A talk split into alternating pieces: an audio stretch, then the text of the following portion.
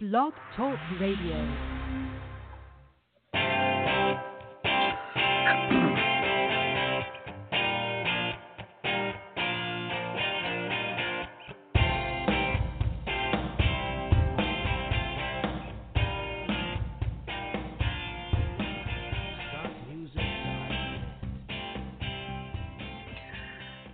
Good evening, folks, and welcome to another edition of the Stone and Tile Show. I am back. I am your host, Fred Hueston. Sorry about the last couple of weeks.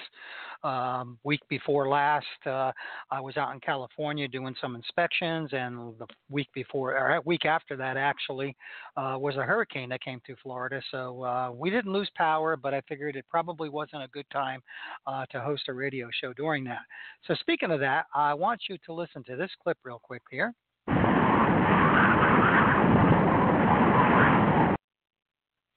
Okay, I hope you heard that. What that was was the sound of a tornado and a hurricane. Uh, as you know, Florida gets uh, these things called hurricanes, and they spawn off tornadoes. And you can imagine over the years, uh, I've encountered a lot of inspections due to hurricane damage when it comes to stone and tile flooring. So, what I'd like to do today is discuss some of the things that to look for after a hurricane when it comes to a stone floor, a countertop, a, a building, uh, etc., and then hopefully give you some of the remedies that, that occur. And I have a whole whole list here of things that I'm going to discuss uh, for those of you watching on Facebook as opposed to the radio show. And by the way, this is the first attempt I am doing a show on Facebook uh, as well, so you got to uh, excuse my my looks. I've always said I have a face for radio. So, uh, anyway, if you have a question, a comment, or a concern, or a story to share, uh, the, let me give you the live call in telephone number. That happens to be 323 870 3968. That's 323 870 3968. I'm also excited to. Um, announce that I do have a couple of sponsors, which hopefully will be uh, up and running uh, on next week's show. I actually have two in the works, so uh, uh stay tuned and listen for uh, their little blurbs as well. Uh, some some great great sponsors, and I'll also put this out there if anybody else wants to be a sponsor of the show, to please give me a holler. My email, by the way, is fhueston f h u e s t o n at gmail dot com. All right let's talk about hurricane. As you're aware, we had a hurricane last last week, um, and it didn't affect us here in Florida, where I'm at, on the East Coast, as bad as it did in the Bahamas. I'm sure you've all watched the news and have seen the devastation that occurred in the Bahamas. I doubt I'm going to be called for stone damage there. That's the least of their worries right now.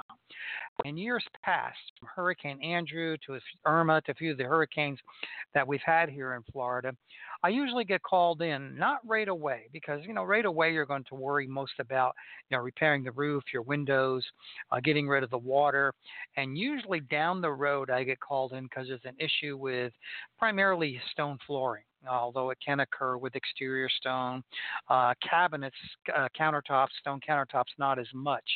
But some of the issues, well, let, us talk about that first. You know, a lot of times what will happen during a hurricane is the floor will get flooded. Uh, insurance adjusters will come in. They'll end up hiring a, a, a restoration company. And now I'm not talking about a, a stone restoration company per se, but usually a flood type damage uh, company. And basically, all they'll do is vac up uh, the water, possibly put dehumidifiers in the house. And that's all fine and dandy because they're getting rid of the water. But here's what happens when water sits into a lot of stone types, and we'll discuss some of those stone types in a minute here, what tends to happen is the naturally occurring iron in the stone starts to oxidize. Now, that takes time. Um, it doesn't happen right away. It can happen right away. It can happen very quickly within a couple of days. But I've seen some cases take up to uh, almost a year for the oxidation to start occurring. And that's going to depend on how much iron is in the stone. It's going to depend on the type of the stone. Uh, type of stone that's very susceptible to this is a lot of the white stones, the white Carraras uh, in particular. Because they're white in color, you start seeing that ye- light yellow type discoloration that occurs. And if you let it go, it'll turn into a brown discoloration. And if you really let it go, it will turn into a almost a reddish uh, discoloration. But it's because of the presence of iron.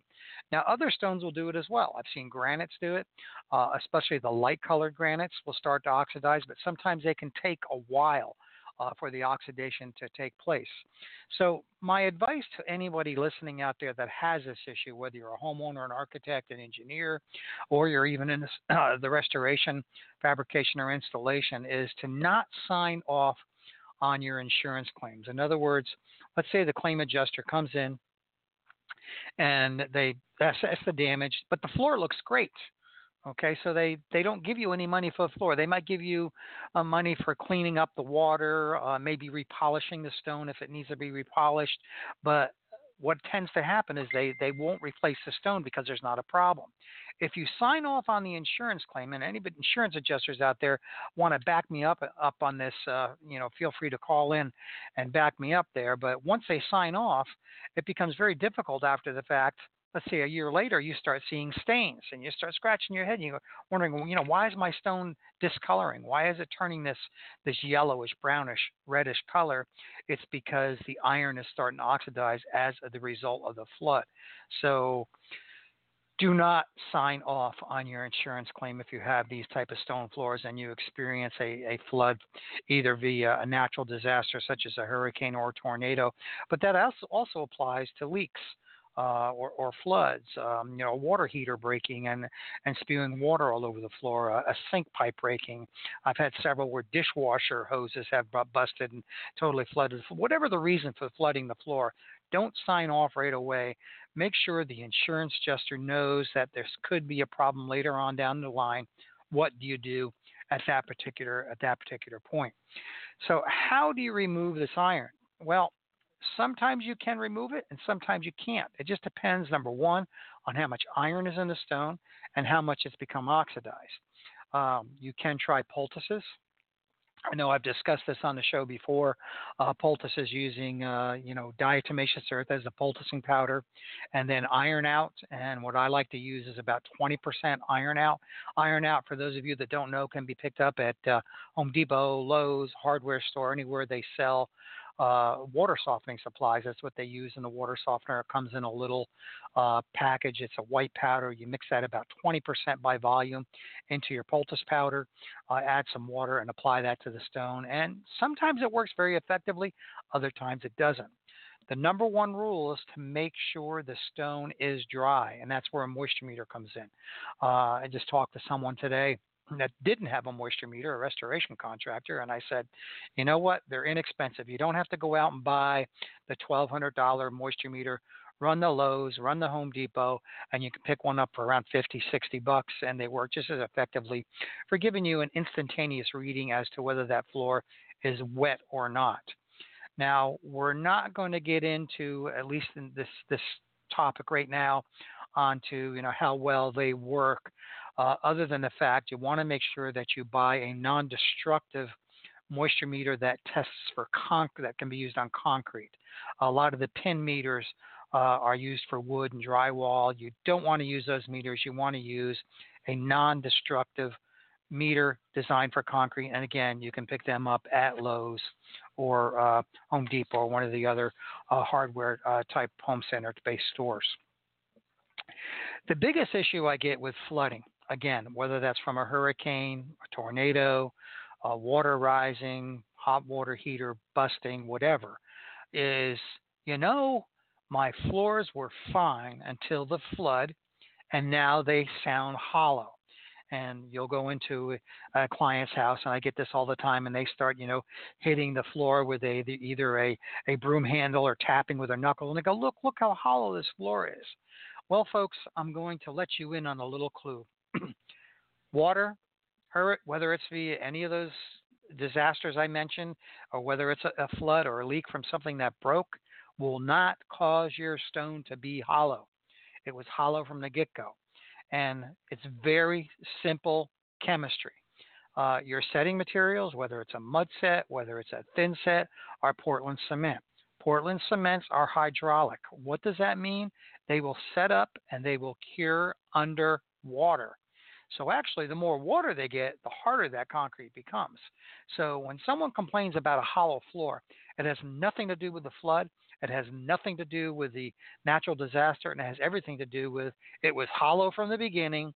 They just didn't notice it at the very beginning, or they they're being dishonest and they're trying to use the flood as an excuse to get a new floor because they know they've had that particular issue. Uh, so do not confuse flooding, hurricanes, tornadoes, uh, dishwasher hose breaking or whatever for causing a tile to be or a tile floor, whether it's stone or whether it's ceramic tile or porcelain, to become hollow. That's not what's causing it to become hollow. It was hollow from the very get-go, by basically on the way that it was it was set. So let's see what else can happen. Uh, another thing that can occur, and again, this can take some time, is a condition known as efflorescence. Now, I know I've talked about this on many of these shows, and I'll go ahead and mention it again if you're listening for the first time. What happens during efflorescence? Well, first of all, let's describe what efflorescence is. Uh, from a layman's term, if you look at a floor and you rub your hand across it, you will get a white, powdery, almost like someone sprinkled baby powder across the floor. That is efflorescence. Now, scientifically, what that is, is nothing but what we call soluble salts. In other words, your slab, if it's on a slab, your setting material all have naturally occurring salts. When they become wet, especially when they become saturated, they dissolve the salts. The water obviously rises to the surface through evaporation. And what happens is, as the water is drying out on the surface, you get the salts left behind. Uh, it's very similar to if you've ever boiled a, a tea kettle uh, on your stove and it, it, you boil it and you boil and boil it and over a couple of months you get that buildup in there. That's all the salts that is left behind because when water boils, you're getting pure water. Well, the same thing happens when water evaporates from a floor. Uh, just pure water evaporates. The salts do not evaporate, they actually deposit. Now, to solve that problem, you just simply wipe away the salts. However, if the floor is not dry yet, another good reason for the moisture meter, uh, you're going to have it continue and you continue. Where the real problem comes in is if those salts don't make it to the surface. This is a condition we call subflorescence. And subflorescence is similar to efflorescence, but instead of it coming totally to the surface, the salts actually crystallize within the pores of the stone. And when that happens, if you're watching my YouTube video, you can see my hand. Uh, you have a pore that looks like this. Those salts actually deposit in there. And as the salts deposit and grow, they expand and boom, you end up with a condition known as spalling. Uh, in other words, the stone flakes apart. This is what subflorescence is, and this can be a very serious problem. It depends on the type of stone. It depends on how much salts are in the setting bed. It depends on how much salts are in the concrete slab if it's a slab on grade. So you have a number of issues that occur. Your best bet if you start seeing that issue, if you start seeing efflorescence, is to call a professional in. Uh, you call my office, Stone Forensics, or you can call your local stone restoration company and they can take a look at it and see what can be done. The number one, the number one mistake I see when someone runs in to an efflorescence problem or a subflorescence problem is they run for the sealer and they immediately try to seal the floor. Do not do this. When you seal the floor, you're preventing the salts from escaping and you'll end up actually uh, enhancing the problem and, and causing uh, more and more of a problem. Uh, the best way to get rid of efflorescence is to turn the air conditioning on Make sure it's really, really cold because an air conditioner acts as a dehumidifier, not heat. I've had contractors call me and say, We turn the heat on and hoping to dry the floor out. No, heat will dry a floor out somewhat, but air conditioning will dehumidify a floor. So that's basically what you want to do is dehumidify the floor by turning the air conditioning on.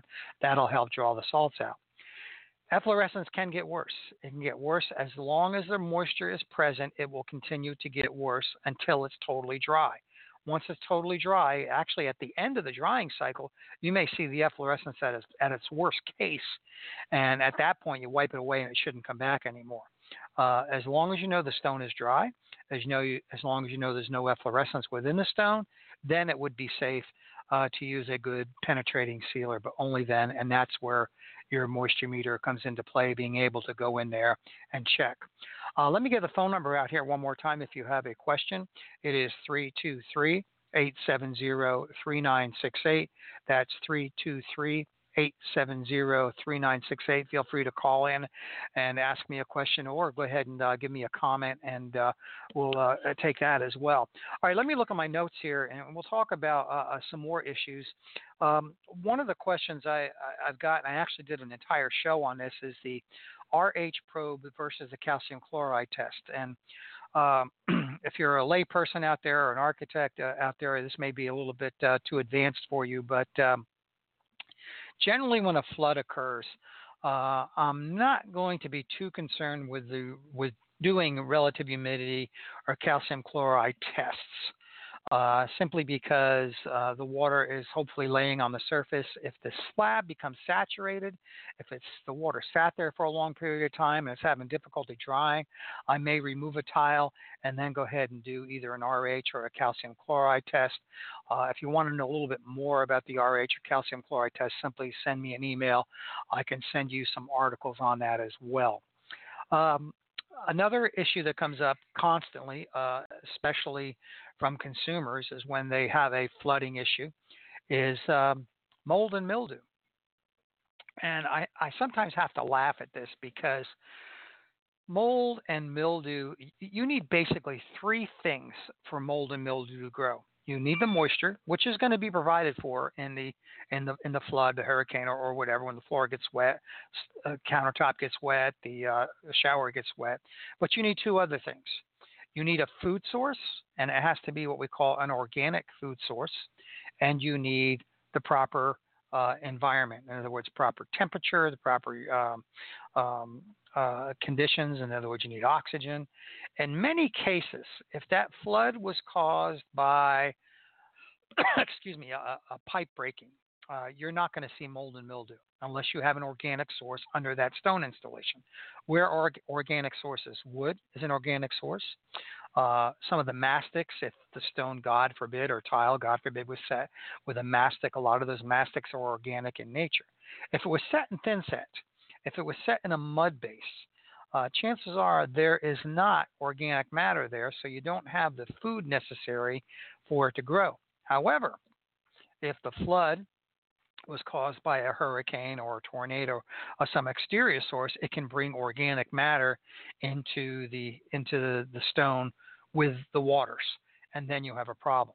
So, how do you check for mold and mildew? Well, the obvious is uh, if you see it. I mean, you know it's mold or mildew, but there are test kits that you can buy at Home Depot, Lowe's, hardware stores, and there are several varieties where you can actually go in. Uh, some of them are tape strips where you actually tape, put a piece of tape on the surface, rip it off, and send that out. Some of them are just little, like little filter papers you put on there, and you send it out to a lab, and the lab will come back and it'll tell you uh, what type of mold and mildew you, you have there. If now, keep in mind, mold and mildew is everywhere. Those spores are in the air right now. I don't care where you are. You could be in the middle of the desert. You're still breathing in mold and mildew spores. It's you know, there's literally thousands of types of mold and mildew out there. Some of them are, most of them are not harmful unless you have a breathing condition, uh, but there are a, a, few that are toxic, and that's why we worry about mold and mildew. But um, you know, I would say half the time that I get a complaint from someone concerned with mold and mildew, and that now that's not someone saying that they've actually, you know, see mold and mildew. It's it's for not. Uh, it's not a mold and mildew mildew problem. Okay, let, us back up a little bit and talk about. Uh, we at the beginning of the show we talked about salts, talked about efflorescence. How do we test for those salts? Well, obviously, if they're visible, you can see them. There's really no need to test for them. But there is a way to test for salts, and I'm going to give you that uh, right now. What you need is a moisture meter. But now you need a moisture meter that has the probe. So that's a wood or drywall moisture meter, it has those two probes. Then you need to buy some little circular filter papers. And you can buy those circular filter papers from a scientific supply company. Uh, the one that I use is called PRG Resource Group. P as in Peter, R as in Ronald, G as in George Resource Group. Look them up on Google, PRG Resource Group. They actually sell those little filter strips. I've seen them on Amazon, whatever. So basically, you want to take these filter strips and keep them in a plastic bag and do not touch them with your fingers. And the reason you don't touch them with your fingers is because your fingers have salts on them. So you want to take a pair of tweezers, a pair of forceps with you, and you want to take some distilled water. You don't want to use tap water. You don't want to use spring water. You don't want to use drinking water. You want to go into the grocery store and buy what is called distilled water. Distilled water has no salts in it.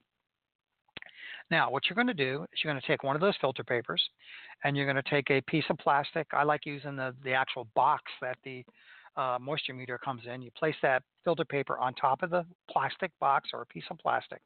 You add some distilled water to it. You take a reading with your moisture reading moisture read, meter. Let's say you have a meter that reads 0 to 100 and you get 90 as the reading. So you put that aside, 90. Now you take a fresh filter paper, picking it up with the, with the tweezers. You place it on the stone or a tile or the grout that you suspect has the salts. You add some distilled water. You let it sit for a minute. You take your moisture meter and you take another reading. If the reading is higher, okay, say we had 90, for example, on the plastic, and now we have 95, salts are present.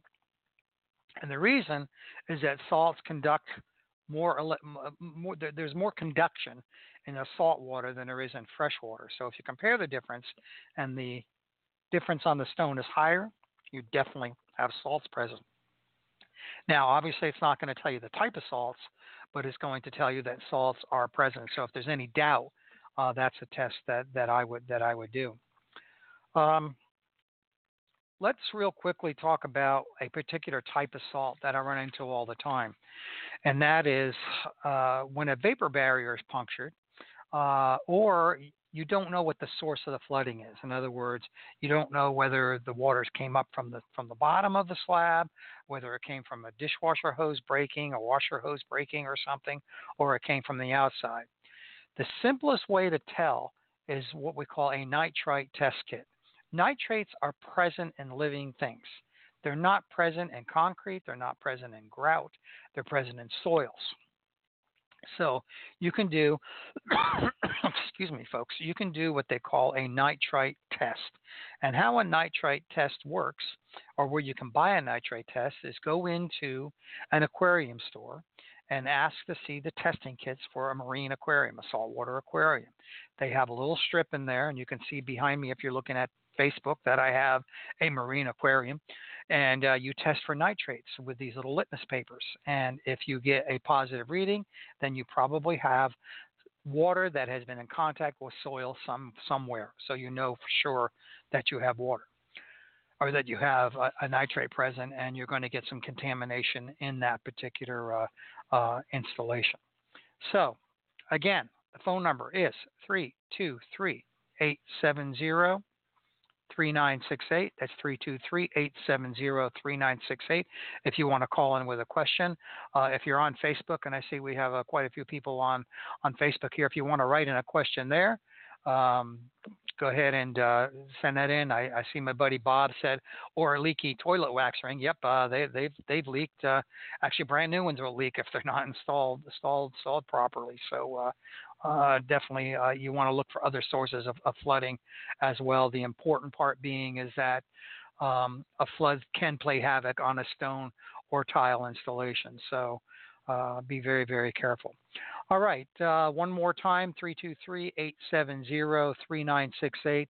Uh, the next couple of weeks, I'm going to have some additional interviews. I want to put it out there that if uh, uh, you're interested in being interviewed, just go ahead and send me an email. The email is fhueston, F H U E S T O N, at gmail.com.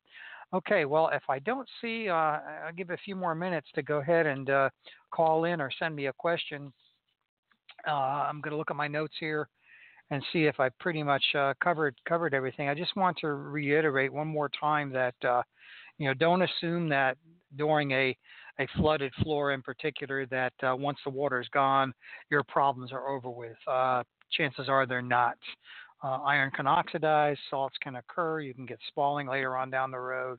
So you want to be very, very careful. If you have any doubts whatsoever on that, call an inspector like me or some someone else in. You can Look at my company, uh, Stone Forensics. The website is stoneforensics.com. All right, it doesn't look like we have any further questions, so I'm going to sign off for this week. Uh, I'm glad to be back. I'm glad to be safe from the hurricane. I hope everybody else is. Uh, so until next week, uh, thanks for listening, and uh, until next time. Keep setting those tiles, polishing that stone, and fabricating those tops. Later, my friends.